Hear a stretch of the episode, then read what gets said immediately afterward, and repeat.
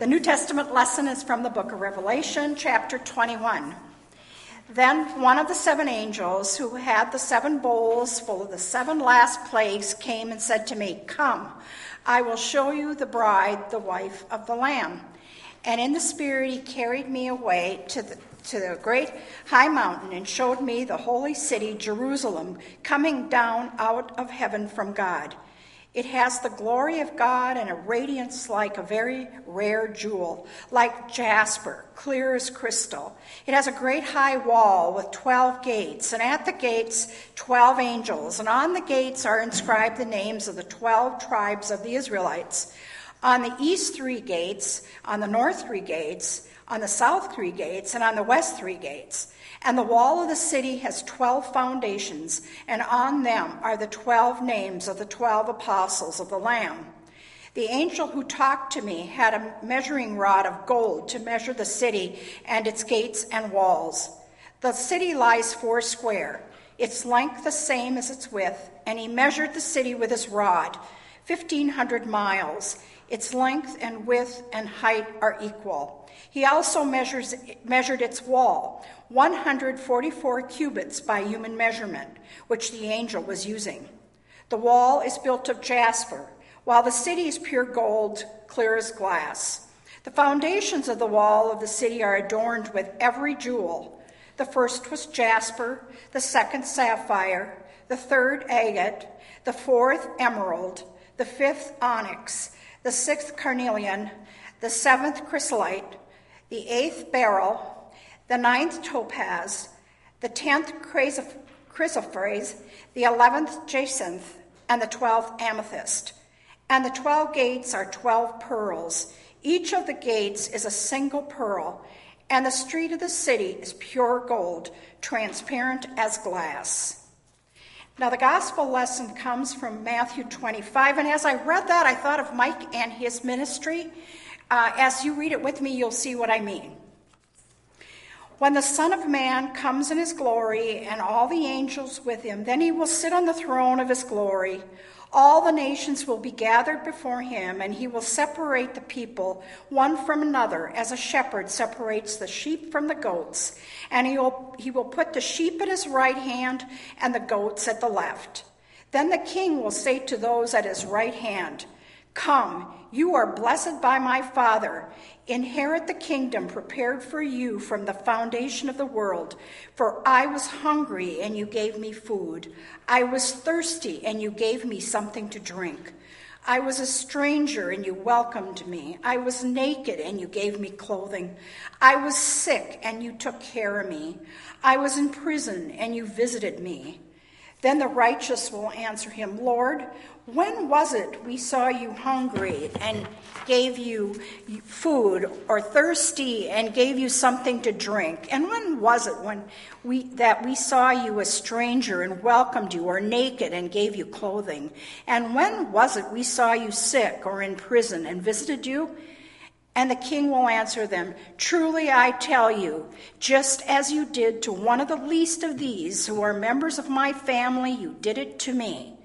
Then he will say to those at his left hand, You that are accursed, depart from me into the eternal fire prepared for the devil and his angels. For I was hungry, and you gave me no food. I was thirsty, and you gave me nothing to drink. I was a stranger, and you did not welcome me. Naked, and you did not give me clothing. Sick and in prison, and you did not visit me. Then they will then they also will answer, Lord, when was it that we saw you hungry or thirsty or a stranger or naked or sick or in prison and did not take care of you? Then he will answer them, Truly I tell you, just as you did not do it to one of the least of these, you did not do it to me. And these will go away into eternal punishment, but the righteous into eternal life. Here ends the lessons.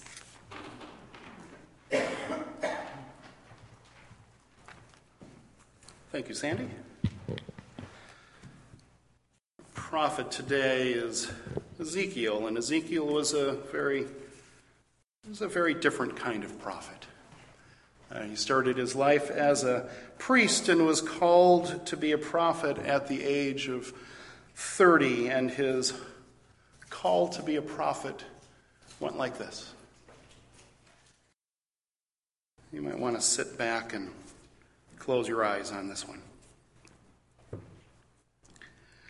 In the thirtieth year, in the fourth month, on the fifth day of the month, as I was among the exiles by the river Chebar, the heavens were opened, and I saw visions of God. On the fifth day of the month, it was the fifth year of the exile of King Jehoiachin. The word of the Lord came to the priest Ezekiel, son of Buzi, in the land of the Chaldeans by the river Chebar, and the hand of the Lord was on him there. As I looked, a stormy wind came out of the north. A great cloud with brightness around it and fire flashing forth continually. And in the middle of the fire, something like gleaming amber. In the middle of it was something like four living creatures. This was their appearance. They were of human form. Each had four faces, and each of them had four wings. Their legs were straight, and the soles of their feet were like the sole of a calf's foot and they sparkled like burnished bronze. Under their wings on their four sides they had human hands, and the four had their faces and their wings like this. Their wings touched one another. Each of them moved straight ahead without turning as they moved. As for the appearance of their faces, the four had the face of a human being, the face of a lion on the right side, the face of an ox on the left side, and the face of an eagle. Such were their faces. Their wings were spread out above. Each creature had two wings, each of which touched the wing of another, while two covered their bodies. Each moved straight ahead. Whether wherever the Spirit would go, they went, without turning as they went. In the middle of the living creatures, there was something that looked like burning coals of fire, like torches moving to and fro among the living creatures. The fire was bright, and the lightning issued from the fire. The living creatures darted to and fro like a flash of lightning. As I looked at the living creatures, I saw a wheel on the earth beside the living creatures, one for each of the four of them. As for the appearance of the wheels and their construction, their appearance was like the gleaming of beryl, and the four had the same form, their construction being something like a wheel within a wheel. When they moved, they moved in any of the four directions without veering as they moved. Their rims were tall and awesome, for the rims of all four were full of eyes all around. When the living creatures moved and the wheels moved beside them, and when the living creatures rose from the earth, the wheels rose. Wherever the Spirit would go, they went, and the wheels rose along with them, for the Spirit of the living creatures was in the wheels. When they moved, the others moved. When they stopped, the others stopped. And when they rose from the earth, the wheels rose along with them, for the spirit of the living creatures was in the wheels. And over the heads of the living creatures there was something like a dome, shining like crystal, spread out above their heads. Under their dome, their wings were stretched out straight, one toward another, and each of the creatures had two wings covering its body. When they moved, I heard the sound of their wings like the sound of mighty waters, like the thunder of the Almighty, a sound of tumult like the sound of an army. When they stopped, they let down their wings, and there came a voice from above the dome over their heads. When they stopped, they let down their wings, and above the dome over their heads there was something like a throne in appearance like sapphire and seated above the likeness of a throne was something that seemed like a human form. Upward from what appeared like the lions, I saw something like gleaming amber, something that looked like fire enclosed all around. And downward from what looked like the loins, I saw something that looked like fire. And there was a splendor all around, like the bow in a cloud on a rainy day. Such was the appearance of the splendor all around. This was the appearance of the likeness of the glory of the Lord. When I saw it, I fell on my face and I heard the voice of someone speaking. He said to me, O mortal, stand up on your feet and I will speak with you. And when he spoke to me, a spirit entered into me and set me on my feet. and I heard him speaking to me. He said to me, Mortal, I am sending you to the people of Israel, to a nation of rebels who have rebelled against me. They and their ancestors have transgressed against me to this very day. The descendants are impudent and stubborn. I am sending you to them, and you shall say to them, Thus says the Lord God. Whether they hear or refuse to hear, for they are a rebellious house, they shall know that there has been a prophet among them. And you, O mortal, do not be afraid of them, and do not be afraid of their words, though briars and thorns surround you, and you live among scorpions. Do not be afraid of their words, and do not be dismayed at their looks, for they are a rebellious house. You shall speak my words to them, whether they hear or refuse to hear, for they are a rebellious house. But you, mortal, hear what I say to you. Do not be rebellious like the rebellious house. Open your mouth and eat what I give you. I looked and a hand was stretched out to me, and a written scroll was in it, and he spread it before me. It had writing on it on the front and on the back, and written on it were words of lamentation and mourning and woe. He said to me, O mortal, eat what is offered to you.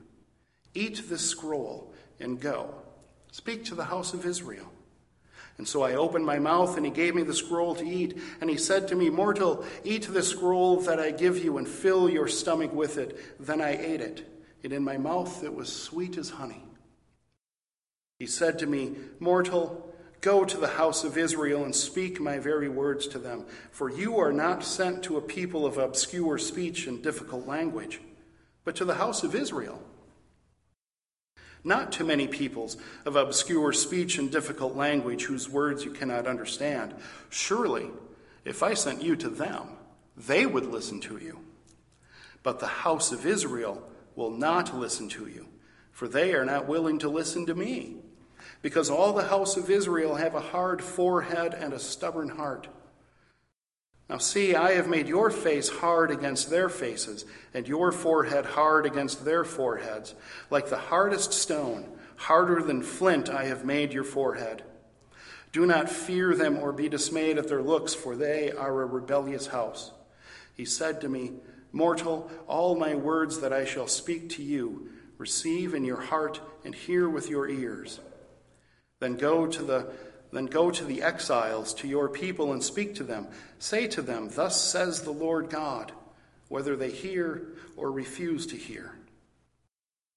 And then the Spirit of the Lord lifted me up, and as the glory of the Lord rose from its place, I heard behind me the sound, the sound of loud rumbling. It was the sound of the wings of the living creatures brushing against one another, and the sound of the wheels beside them that sounded like a loud rumbling. The Spirit lifted me up and bore me away.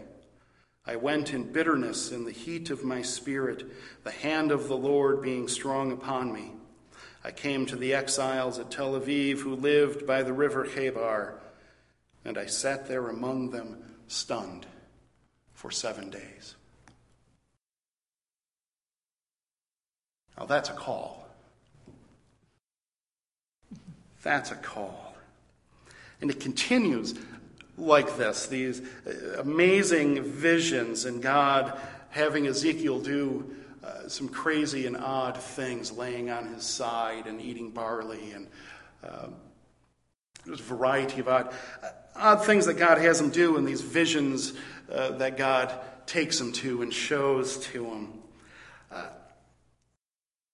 and for Ezekiel, these kind of these visions offer this a vision of God that is wholly other. God is completely other than us and completely transcendent. God is so far above humanity as to be incomprehensible in, in, in power, in sight, in wisdom, in strength. Uh, God is just completely incomprehensible. And so Ezekiel constantly is using these phrases like, it was like the appearance of something, or it had the appearance of the likeness of something. You know, I, I mean, Ezekiel can't even, can't even describe it with a first order analogy. He's got to do an analogy of the analogy. You know, I saw this thing. And I can't say that it was like a wheel, but it had the appearance of something that maybe looked wheel like. Right?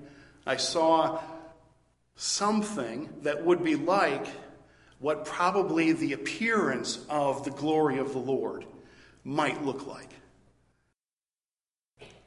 This holy, transcendent, and other God is the God for Ezekiel. And Ezekiel is always called mortal in this book. Whenever God talks to Ezekiel, God calls Ezekiel mortal.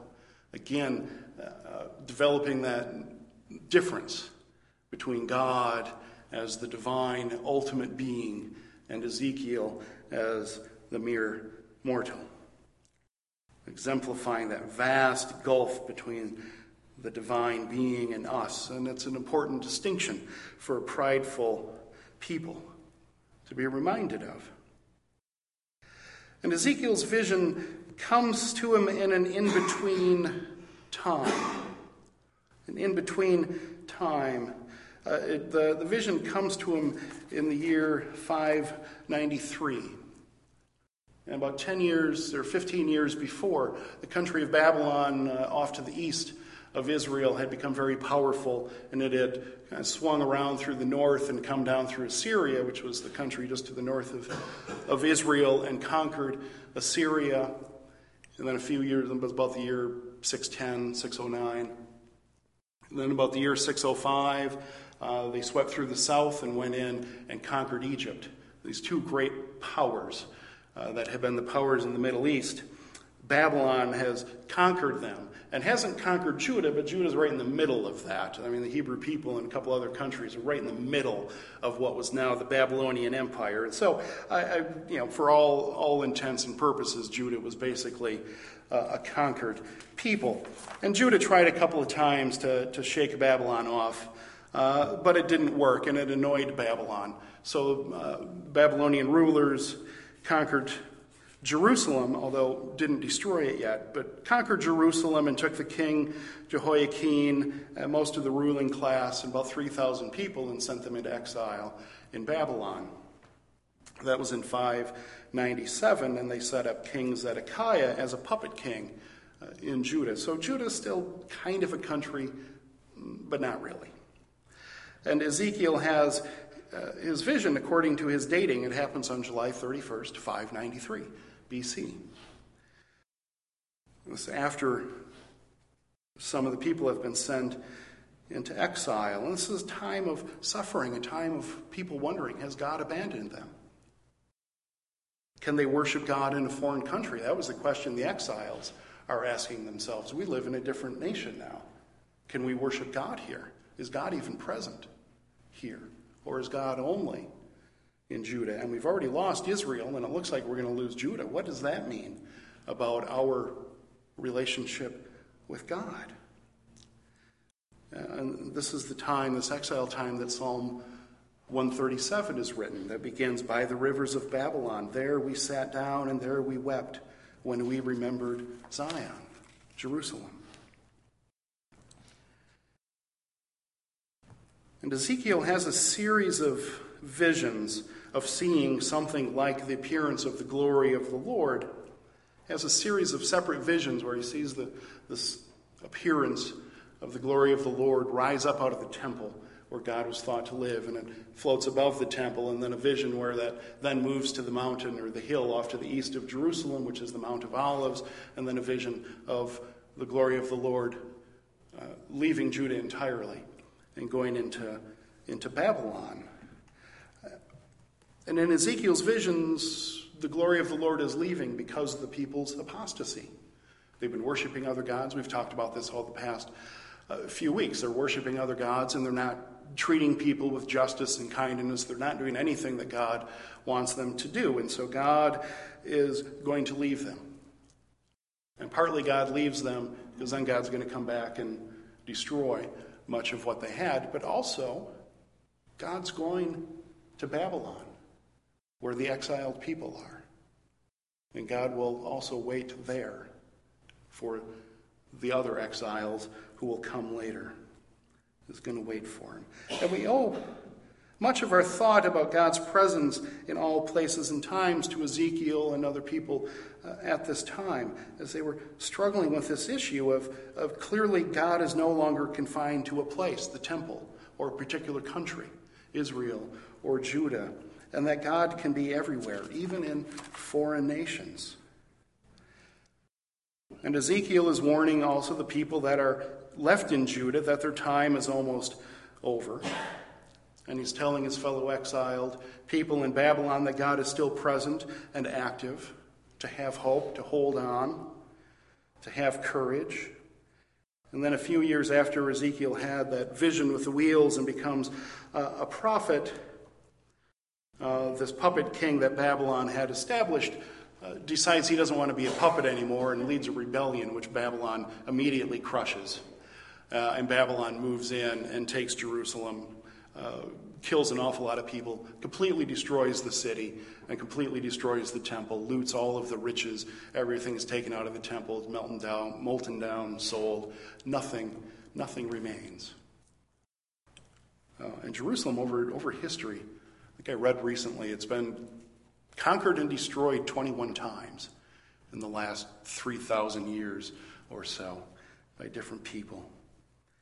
And so Judah ceases to become uh, a country, and after they, after they destroy the temple and destroy the city, they, the Babylonians round up just about everyone who isn't poor and sends them into exile, into Babylon. That's the third exile, and it's the big one. If you ever hear talk of the exile, that's the one.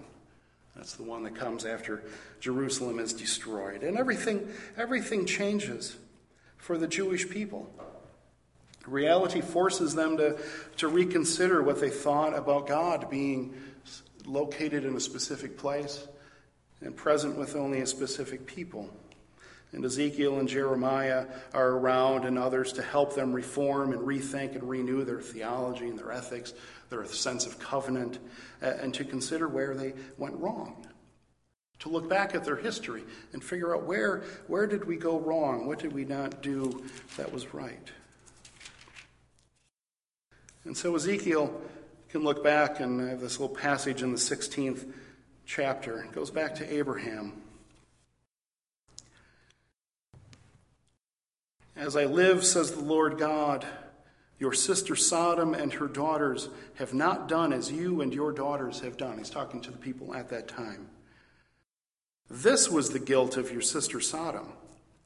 She and her daughters had pride, excess of food, prosperous ease, but they did not aid the poor and needy. And we often hear that the sin of Sodom and Gomorrah was sex or homosexuality. That's not it at all. The sin of Sodom was lack of hospitality and forgetting about the needy. You know, think of Jesus' words that we read about giving uh, to the hungry and thirsty and visiting the prisoners. This is why we give money to the food pantry and why we're out taking water uh, to people that live on the streets because that's what God calls us to do. And the people also had to rethink this arrogant assumption that God would protect them no matter what they did. Even though they were chasing after other gods, they still had this thought of, well, we're still God's people. God's going to protect us. But uh, uh, just because we're, we are God's uh, chosen people. But God had this to say The word of the Lord came to me. Mortal, the inhabitants of these waste places in the land of Israel keep saying, Abraham was only one man, yet he got possession of the land. But we are many. The land is surely given us, given to us to possess. And God says, no. It doesn't work that way. Then there's some familiar words that Jesus repeats. The word of the Lord came to me Mortal, prophesy against the shepherds of Israel. Prophesy and say to the shepherds, You shepherds of Israel who have been feeding yourselves, should not shepherds feed the sheep? You eat the fat. You clothe yourselves with the wool. You slaughter the fatlings, but you do not feed the sheep. You have not strengthened the weak. You have not healed the sick. You have not bound up the injured. You have not brought back the strayed. You have not sought the lost. But with force and harshness you have ruled them. Therefore I shall gather my flock and I shall judge between sheep and sheep, between rams and goats. Is it not enough for you to feed on the good pasture, but you must tread down with your feet the rest of the pasture? When you drink of clear water, must you foul the rest with your feet? And must my sheep eat what you have trodden with your feet, and drink what you have fouled with your feet? Therefore, I will judge between the fat sheep and the lean sheep I will save my flock, and they shall no longer be ravaged. I will judge between sheep and sheep. I will set up over them one shepherd, my servant David, and he shall feed them. He shall feed them and be their shepherd, and I, the Lord, will be their God, and my servant David shall be prince among them. Really a foreshadowing of Jesus as well. then there's some baptismal like words that uh, Ezekiel offers that we read uh, a little earlier. I will take you from the nations and gather you from all the countries and bring you into your own land. I will sprinkle clean water upon you, and you shall be clean from all your uncleanness, and from all your idols I will cleanse you. And he has that great vision of the valley of dry bones where God tells him to prophesy to the bones and make them come back to life. Uh, symbolic uh, foreshadowing that the people will be restored, that those in exile will go back to the land. And then there's a bunch of chapters at the end that the writer of Revelation borrows from a vision of a restored Jerusalem of God living uh, right with the people. Uh, much like that Revelation passage of the new city of Jerusalem with the temple in the middle and God living there, and all these riches, uh, and also this obsession, obsession with measuring. Ezekiel has this vision. The Lord was upon me and brought me to Jerusalem. He brought me in visions of God to the land of Israel and set me down upon a very high mountain, like a which was a structure like a city to the south. And a man was there whose appearance shone like bronze, with a linen cord and a measuring reed in his hand. And now there was a wall all around the outside of the temple area. The length of the measuring reed in the man's hand was six long cubits, each being a cubit and a handbreadth in length. So he measured the thickness of the wall, one reed, and the height, one reed, and then he went into the gateway facing east, going up its steps, and measured the threshold of the gate, one reed deep, uh, and so on. And so uh, he ends up measuring everything. Uh, he measures for the rest of chapter 40 uh, and then through 41, 42, 43, 44, 45, 46, 47, and 48 through the very end of Ezekiel. If you like stories in which the protagonist measures things, Ezekiel's your book. And while he's measuring this man in the linen cloth, also gives him new laws about living justly, about mercy, about how the land is to be divided once the people come back. And that's what Jesus builds on. That's the Judaism that Jesus grows up with. And that becomes a, a reformed uh, Judaism. And, and it's, it's also that uh, Judaism and these visions of Ezekiel that the writer of Revelation builds on. You know, Ezekiel is giving hope to people in exile. The writer of Revelation is giving hope to the, Christian people who've only been around for 50 or so years, but who are being persecuted by Rome. Uh, the writer of Revelation is giving them hope that that will end. Ezekiel is saying, Yeah, Babylon is powerful. We thought we were powerful. Assyria, Egypt, uh, also powerful. But God, God. And Jesus says to his people, Remember God. Points to God. Prophets point us to God. Revelations writer says Rome is powerful and it can kill us. But God, God. There's danger in the world, things that are scary, places that aren't safe. We have that today. We've had killings in theaters and places of worship. Our economy is kind of what it is, financial anxiety. There's a lot going on. But Jesus and the prophets, they give us that promise uh, that God has it all under control and that we're free to live fully today. And Ezekiel ends with these words, the very last sentence of the book of, of Ezekiel after measuring this new city. And the name of the city from that time on shall be called The Lord is There. The Lord is there. That's the promise. Amen.